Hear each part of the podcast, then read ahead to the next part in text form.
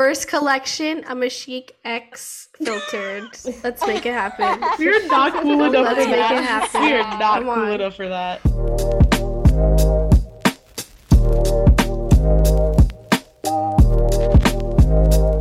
Hi guys, welcome back to our podcast Filtered, and we are so excited to have you listening here today. I'm Celine. I'm Sharon. I'm Benita. I'm Rebecca. And I'm Hannah. And today we have the privilege of having a special guest, Liya Pacho. Woo! Yay! She's an entrepreneur, a co-founder and chief creative officer of West by East, a former stylist for Gucci, Vogue magazine, and Chanel, a wife and a mother to a very handsome baby boy. And she's paving a path in the fashion industry. Wow. Come So Liya, do you want to on. say to everybody? That's a lot. You're you really She's amazing. thriving. She's thriving out here. That's a heavy intro, guys. Much to live up to. so do you want to tell us a little bit more about yourself and who you are? Sure. So I am Liya, like Celine said. Um, I am uh, one of the co-founders of West by East. You know, I I'm just out here as a South Asian American woman trying to uh, build a wonderful, successful business and um, kind of take all of my fashion expertise and kind of share it with the masses. Um, but yeah, that's kind of, I mean, you kind of said everything that I did and done and do. So, you know, that's everything in a nutshell. So what got you into fashion? You know, I always say I never, if you asked 13 year old Leo what she would be, she would have never answered she would be in fashion. She would probably have said something really pretentious like ambassador to Uruguay or something. Oh, wow. um, I went, most of my friends uh, growing up uh, in Chicago and people who've known me since I was a kid all find it incredibly fascinating that I'm in fashion. It totally happened by accident. Um, I went to school to study politics um, and I minored in Arabic and French, and my goal had always been law school and then the Foreign Service. And basically, I turned 18, got into college at NYU for this uh, program that allowed me to live in Florence, Italy for my freshman year. I was a scholarship student, so I also had to do work study.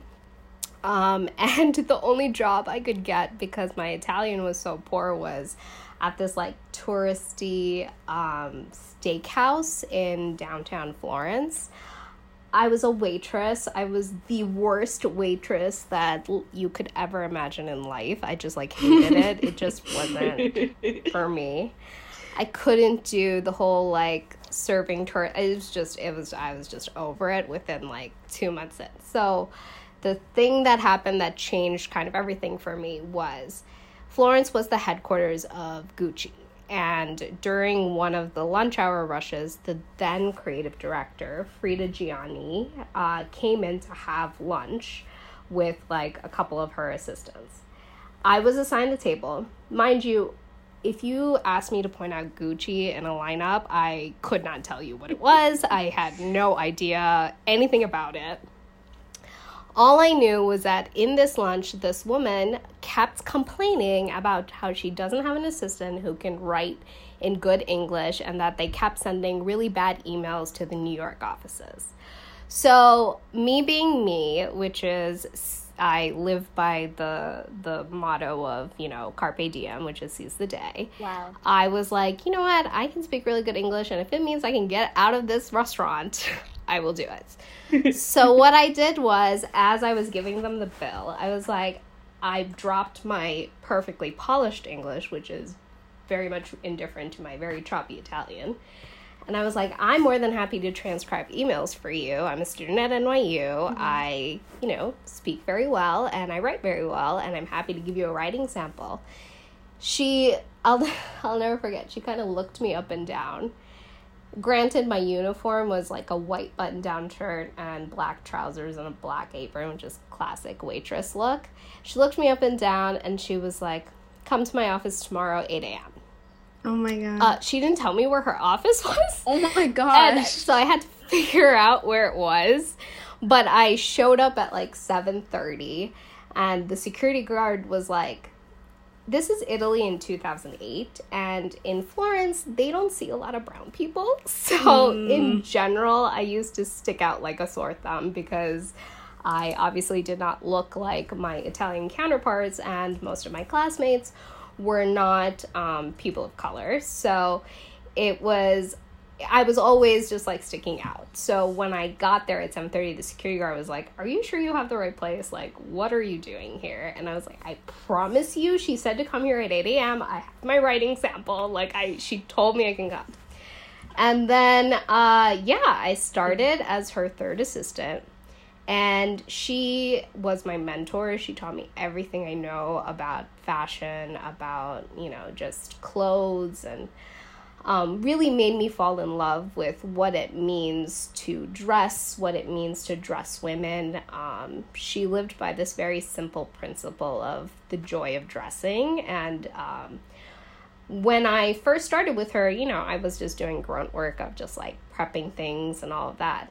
Then she would start asking me questions during styling sessions where I was there to just take notes and you know, I would just look at it and, you know, make a suggestion and she would like my suggestions. And that's when um, I realized, like, this is kind of interesting. I, like, have this weird eye for this kind of stuff. And I really fell in love. I just had a quick question. So you said you were a politics major, right? So how did how did your parents and your family back home kind of take to the shift from you um, you know, deciding from politics to fashion? How did you announce that to them? I know. basically? Like, hey guys, I'm not gonna be a lawyer anymore. I'm gonna go into fashion. Cause she went to she went to Italy in for one thing, and she comes back and she's like, I work for Gucci. you know, I really. I grew up in um, the suburbs of Chicago, and I say suburbs very generously. Um, Celine, you just spent some time in Ohio. So, where you spent time is how I grew up, which is very rural and surrounded by cornfields. And so like I grew up in a world where I didn't have access to a lot of things beyond like what I could see in like a library book or in a magazine. And so growing up, I was always determined to get the heck out of Dodge. I just wanted to see the world. I wasn't sure how I was going to do it, but I knew I would do it. And luckily, my parents had had been prepared from a very young age to be like, well, this one's just going to she's going to do what she does. Um and because I was always a planner and because I always kind of did well uh, academically, that kind of gave me my space. But also, both my parents are unique in the sense that they both left home at 16 at very young ages and lived abroad and lived in different countries and did what they had to do um, to, you know, survive and thrive. So, because I was very fortunate to have parents from that perspective, you know, they didn't really hinder me from a lot of things. I was like telling my mom, I was like, Mom, I didn't realize how like laid back you were. And she's mm-hmm. like, Yeah, I probably should have been a little bit more strict. I was like, Well, you know, it all worked out. How did you find the balance between like the Western and Indian fashion and with like I know you said you don't design, but like styling. Well, actually, first before you answer that one, just explain what West like West by East is? Yeah, West by East is. Sure. So, West by East is my first baby. Um, we are a digital platform that produces made to measure uh, cultural clothing. Um, and it's a completely virtual and customized experience. Um, and really, what we are all about is making preserving your culture seamless. Um, and we want to do it through your wardrobe. So, West by East really caters to the South Asian diaspora. We help produce large volume outfits for bridal parties. We do a lot of custom wear for families and like wardrobe packages. We do bridal and um, groom's looks. The whole concept, though, is that you as the customer, are the designer, and we just help facilitate the process for you. And we do it completely through a digital experience. You fill out a quiz, you get a digital design book, you get your measurements taken virtually through your phone. Um, so we make the whole process seamless, and we have our own factory. We produce everything in house with our amazing tailors, um, and we use cutting edge technology to do it. So we are able to produce the most precise fits possible. Um, we're also size inclusive. Um, Which is hard to find in in South Asian brands, but that's something that's super important to us. Um, And we really focus on affordable, accessible quality. Um, and what that means is, you know, we pay fair wages, we source at out of ethical um, locations. All of our fabrics and everything are more pure quality, but we don't nickel and dime you. Um, so what you get with us is a perfectly fitted, beautifully made garment um, that you hopefully get some versatility out of. We tend to encourage mix and matching, and um, that kind of lends itself to my personal style philosophy, which is, you know, utilize everything in your closet. I don't believe in silos in your closet. That's my biggest. That is my biggest. Uh, what's it called? Because whenever I have yeah. something to go to, I need to go to the mall and get a new outfit. Mm. Bad. Yeah, that's because capitalism has trained us to want to consume, and you have to untrain your mind of it. I can't. I feel like I look at my closet and I'm like, hmm, maybe I'll just wear the black shirt that I wore last week. Like I don't have any. I feel like I don't have anything. I, I mean, I have a lot, but you just feel like you don't have anything. How do you un how do you untrain your mind to do that? So there's a few ways. One is hire a stylist. Well, if you're broke, how do you untrain your mind? so, you know, I am a I'm a budget dresser. I'll die a budget dresser. Like it is in my DNA. Like my mom and I, like it's just I I will never pay, pay full price for anything, whether it's designer, whether it's, you know, retail. I believe in thrifting, I believe in vintage shopping, and I believe in stealing clothes from my mom. But, you know, that's just my three philosophies to maintaining a wardrobe. But this is this is real real real tea. Okay. If you are really serious about getting the most out of your wardrobe, there are a few painful steps you have to do. And that is number 1, take inventory.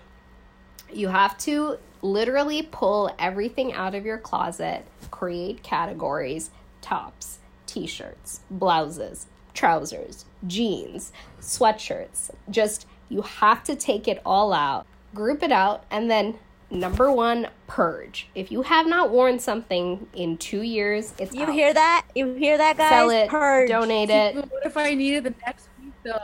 What if I? You will next you will never need it next week. I was literally just thinking how much while you were talking. I was like, I want to see what her closet looks like right now. Oh, I was like, it must be immaculate. It's not immaculate, but because I I am an organizational visual freak, I have a system in my closet. So everything has a place. So, you know, it may not be the neatest. I mean, when I used to have countless amount of times, I would like even space, color code. I would do all of those things. So you don't buy on trend, right? Like that's Mhm. basically that. That's you don't want to buy on trend. You want to wait until you really want a piece to really um fork over your hard-earned money, right?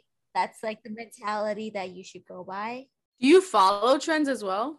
There are every season I will pick up a trend that I know will A work with my body type and B will work with my general wardrobe.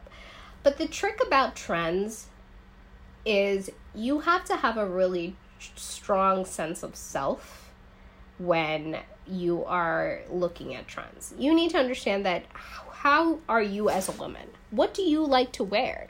If you are someone that really just loves wearing hoodies, then why are you don't bother wear hoodies. Like my thing is is live in your truth. Like if your truth is sweatpants and hoodies, which by the way, I hate to say it, Kanye called that one 10 years in advance.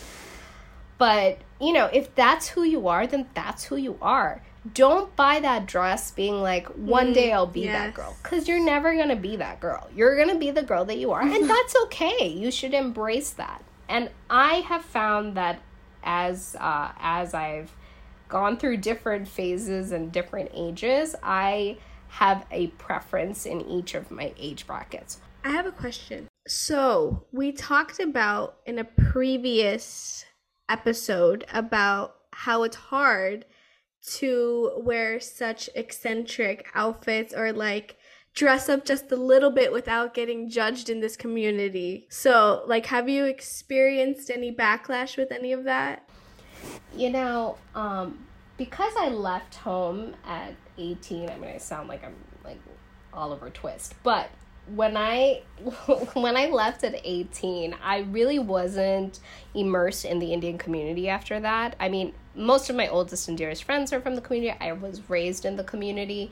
Um, fortunately, the community that I was raised in was pretty open minded with me growing up, so I never felt any sort of backlash in the way I dressed as a kid. Um, uh, my mom would always be like, "Where, what, why is this your look?" And I was like, "Well, Shobana wore it in so and so film, so this is what I'm rocking." Like that's just, you know. So I was always given a little bit of a little bit of grace and I had been in a bubble for so long of just being around people who always wore what they want to wear. The wilder, the better. You know, you were kind of applauded for putting together a full look. So that's always been a bit of an adjustment for me. It still doesn't stop me. Like, I'm still to wear what I want to wear. And anybody who questions it, I'm like, mm-hmm. you can mm-hmm. think what you think, but I know that this is a look, and that's all that matters, you know? And every time someone questions me on a look, I will get a million compliments on the outfit, and I'll just be like, and there you go. And that's why they call me an icon. No, nobody calls me an icon except for myself. But I'm just, and my point is, is the community is always going to be the community, right? It's always going to judge. It's always going to give its two cents. The power lies with you on what you want to do with that. You can either allow it to dictate your life and you can, you know, comply by it, or you can decide, you know what? The community is not paying my bills. The community is not, you know, putting me to sleep every night. The community doesn't know what keeps me up at night. So, why should I live for the community? Exactly. I'm going to do what I feel is right and what works for me and be me. And now that I'm a mom, I constantly think about this because I'm like, my son is going to be raised in a in the South Asian community, and there are aspects of it that I don't necessarily agree with as a person, as a woman, as mm. an adult. And I mm. don't want my son to also like kind of fall into. And this is one of those things where it's like you're so afraid to do anything because of the judgment. But what is the judgment actually going to do to you? It's not going to do anything to you. It's not going to stop my money. It's not going to stop my life. It's not going to do anything. There might be a few side eyes. Okay, and I can live with that. You know, like that's just been my attitude. You know, I sound very like I've embraced this a long time, but it did take me a minute to get there. It took me a while to be like, you know what? This is okay. Like, I don't know why I'm, I'm like busting my head over this. Like, mm-hmm. it is what it is, you know? Yeah. And Yeah. that acceptance takes time and i think it comes with age i also think it comes with you know an awakening within you as you discover who you are like you guys are really young women and you're just mm-hmm. on this journey and i always say like give yourself the grace and patience if you feel like you have if you feel that you're mm-hmm. making decisions based on community pressure that's okay it's going to take time to like break away from that. It's so easy to for anyone to say, "Oh, don't pay attention to it." Like forget it. That's really hard to do. That's really really hard to do. It was really hard for me when I had decided to do West by East and decided not to go into politics.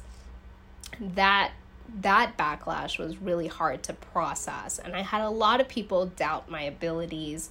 I had a lot of people question. I mean, my parents and I didn't speak for like a year. It was a huge thing for us. And that entire experience taught me that when you know deep down in your heart that this is what you were meant to do and you have that conviction and not just you have the conviction but you have the hustle to make that conviction Mhm. true nothing is going to stop you like it's going to happen it's not a question of if it's a question of when and that experience when I decided to start West by East with Tanya, you know, both of us talk about this all the time. It was really hard on our families. It was not something that was done lightly, it was something that was done very thoughtfully with a lot of deliberation.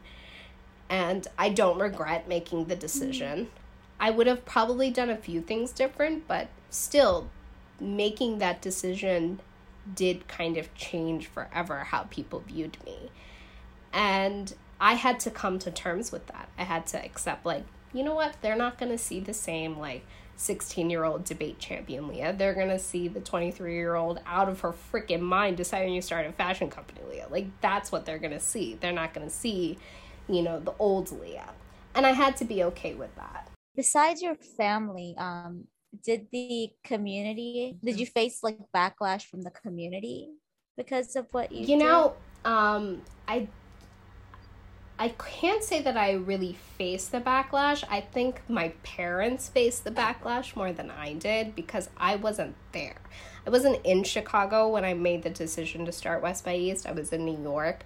I was in my bubble of like people who like were like me starting their own business being in fashion and all that stuff. So i didn't really have to face the community. Like that in many ways it was a cop out now that i think about it. But you know i didn't have to necessarily face it. What i did have to face is what people were saying to my parents and then they would be upset at me for they're like you know so and so said this to me so and so said that to me. And i can very easily tell them well why do you care what so and so thinks? But you know our parents are a product of their times and for them their community is incredibly important to them. It's important it it is their home base because they're so far away from their own family and friends and they made like all these big sacrifices to come mm-hmm. here. Community is important to them. It's not yeah. I always say it's not fair for us to judge them for their need for that community because it is, in many ways, their only sort of solace in a world where they really don't fit in. Like, you know, it's not like America was the most welcoming place on the planet. It's not like they were made to feel equal to everyone around them every single day of their lives. The community was really the only space where they felt normal and so that's where that you know attachment comes from and i recognize that and i acknowledge that and you know what? I just took the beating. I was like you know what? Mhm. i understand and i'm sorry that they feel that way but this is what i'm going to do. And i think that helped in healing with my parents because i wasn't like arguing with them about it.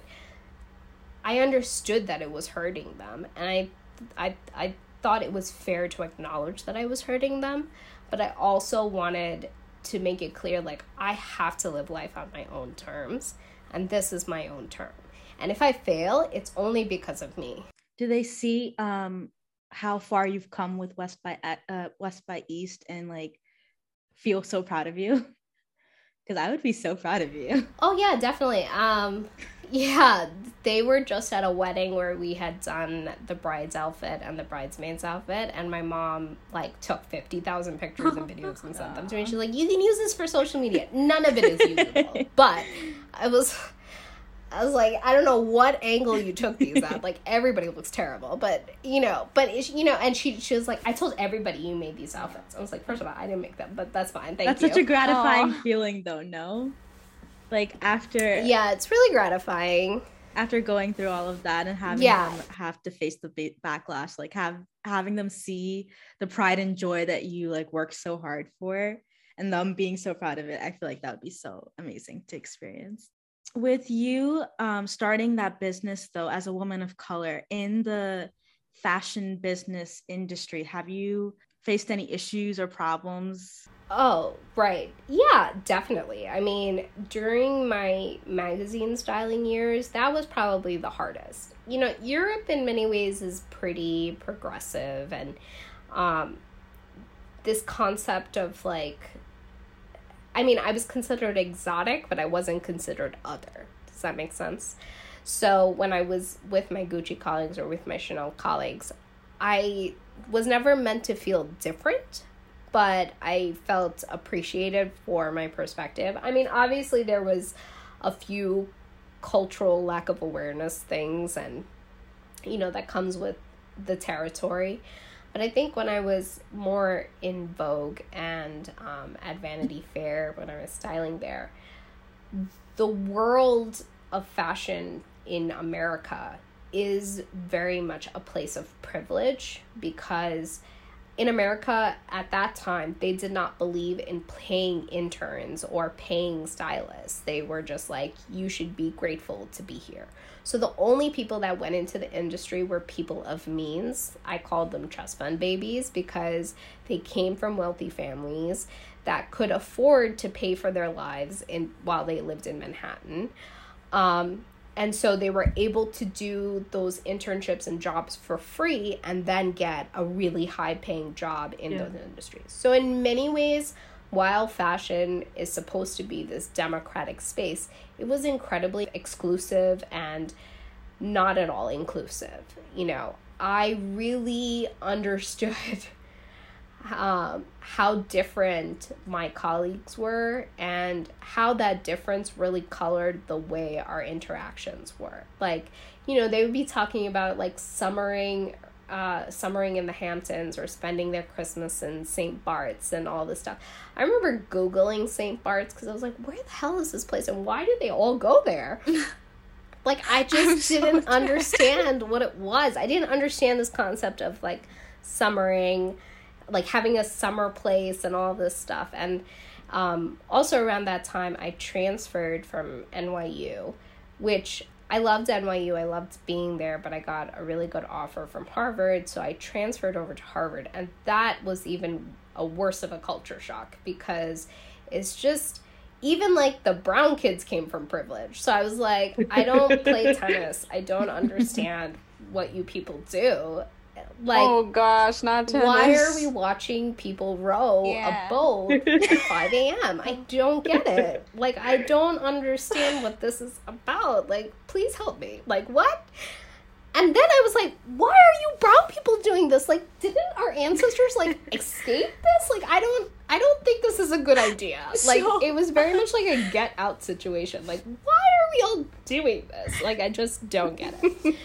but you know, I think those experiences, A, really made me determined to never look dumb. Like, I wanted to know about all these things because I was like, there is no way in hell someone else is going to say St. Bart's to me and I'm not going to know where that yeah. is. Like, I'm going to know where Gstaad is. I have no idea what that is, but I will know what it is by the end of it. Like, so, it's not necessarily that I wanted to fit in, but I didn't want to be the noob in the room. So I was like, I will find out what this blue blood life is about. Do I want to live it? No, thank you.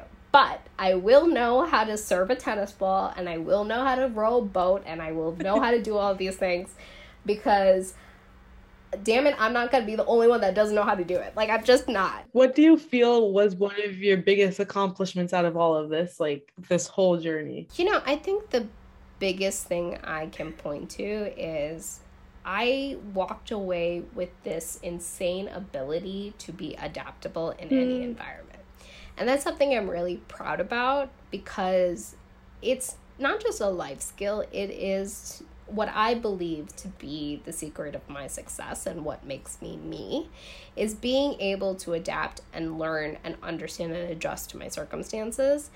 And also, not just adapt, but also to thrive in that space. And I think a lot of it comes back to the fact that I wasn't scared to take chances. Now I have this weird, like, nervousness thing that has developed, but I'm working through it. But you know, I wasn't scared to take chances. I was never, I was always fearless. Like, I'll do it. I'll go. I'll, whatever. Let's figure it out. Now I'm a little bit more reticent, but, you know, I, the, the 20 year old me would have done anything. Like, not like anything, mm-hmm. but, you know, I would, I was always up for an adventure. You know, I, I really cherish that part of me. And I cherish those experiences because it has made me a stronger leader. It has made me a stronger creative, it's made me a stronger human um, because it allows me to be a lot more empathetic and understanding to the people around me. Um, and I feel like it's prepared me for motherhood pretty well now that I think about it. But yeah, I would say that's my biggest accomplishment just learning how to adapt and thrive. I have a I have a fun question for you just to so you've accomplished so much, right? So far. Where do you see yourself in like in 5 to 10 years? Like what's your next adventure? Or you can't tell Oh, tell us that because, you know. No, I'm happy to share because I believe in manifesting. Um, so in the next five years, the goal is to grow West by East into like the number one platform to create ethnic clothing, not just for our culture but for other cultures, and hopefully sell and make buku buku cash. We're not gonna manifest all of that. The only other thing that I want to do in the next five to 10 years, well, there's only two things. One is at some point I would like a flower farm. Ooh. I don't know how I'm going to do that, but I'm going to do that. Wow. And two, I would like to launch my own label. Um, Like Indian clothes? that's just you would I don't necessarily want it to be Indian clothes um, because I don't just consider myself Indian. I consider myself an Indian American, and I think my sensibilities are both. And I don't believe my clothing should be restricted to one or the other. So that is uh, a dream of mine that I would love to do in the next five years. First collection, Ammachic X filtered. Let's make it happen. We're not cool enough Let's for make that. it happen. We are not Come cool on. enough for that. I'm down. I'm down to clown. And with that, who's ready for Hannah? Okay, we're gonna cut to the music right now.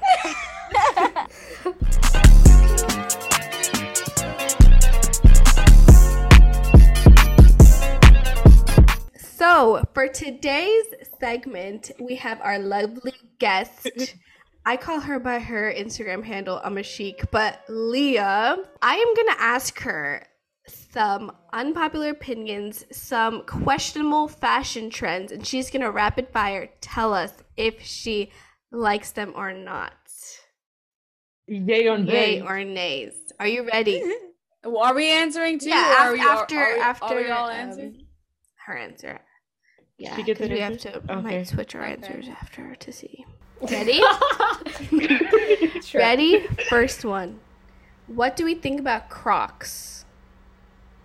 Oh, yay. Comfort, Thank ev- God. Nay. comfort over everything. Hey. If you said no, I wouldn't know what. I would do. Wait, wait, wait. Crocs with the widgets. I'm down with the widgets because that's a form of self expression. Quite frankly, I have been plotting to get a pair of my own. Mm. Here's why I love Crocs. Do you want that that reasoning? Comfort over everything. And if you are comfortable, you can rock it with confidence, which means you'll still look good at the end of the day. We love to see it. Vibes. Yes. Ready? Wait, Oh, no, no, my sister said no, and I just want everyone everyone on the podcast to know my sister hates Crocs. How dare she? You've Okay, never next experienced a Croc. I don't moment, own a pair myself because I don't think that they're cute, but I rock with it. So every time, every time I wear, every time I wear Crocs, when you So you go think I'm ugly? know- no, I don't think you're ugly. Yes. I think they're ugly. I bought them for my brother, but Shots do fired. you live your best life? Yeah, I mean, I'm a gardener, well, amateur, and I just need a pair of outside shoes, and I just realized Crocs are my solution. So hmm. here we go. I'm gonna do two more. Ready? What do we mm-hmm. think about a fanny pack? Oh, down with the fanny pack. Thank God, because I wear my fanny pack everywhere. Yay! yeah, I have a I have multiple fanny packs. I have converted wallets into fanny packs, and like they're like my favorite accessories to like belt up a look. Um, now that I'm a mom, I am not a diaper bag mom. I don't do that, so I have a fanny pack. okay, next. Wait, I need something really ugly that she's gonna nay. I need I need to know what your nay is. Harlem pants. Harlem pants. Harlem pants. I love these things. Isn't it Do not even kn- Oh, is, is it harem? Hannah. Harem pants. Yeah, I think harem. I'm Harem so- pants. I was like We- Harlem Guys, I'm telling you, it's Harlem pants. Wait, stop, guys. Wait, Just kidding, I wear it's these all the time. pants. So are these the pants of that like thin jersey material where they're tight at the ankle and they kind of balloon? I'm wearing one right now, guys. I'm not even joking you. I don't know what in the caucasity is happening with the harem pants you can buy in Yeah. America.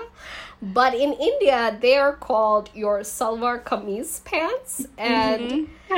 the fact that anybody has the audacity to charge me $25 for one of these things is just beyond me. I think they're great, like at home pants. Like, you should rock them.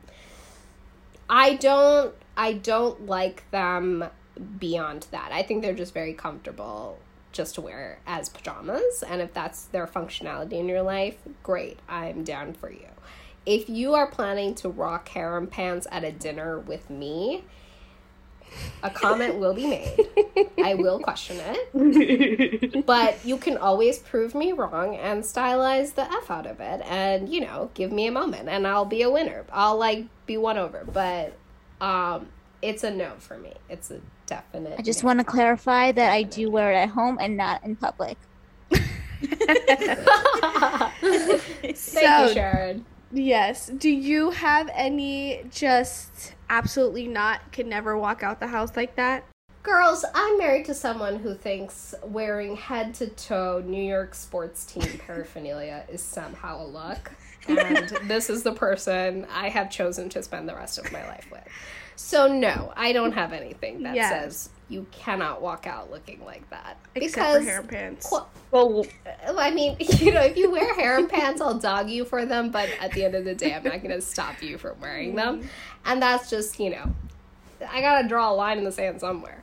But um I personally don't care what someone chooses to wear as long as they're rocking it with confidence. I don't like I don't like people the the thing that all that has that has always bothered me is I'll I'll see very well dressed women, very well put together, and they're not rocking it with confidence. And you can see that they're very insecure in the way they dress themselves because for whatever reason, the outfit that they wore may not be what they wanted to wear, whatever it is.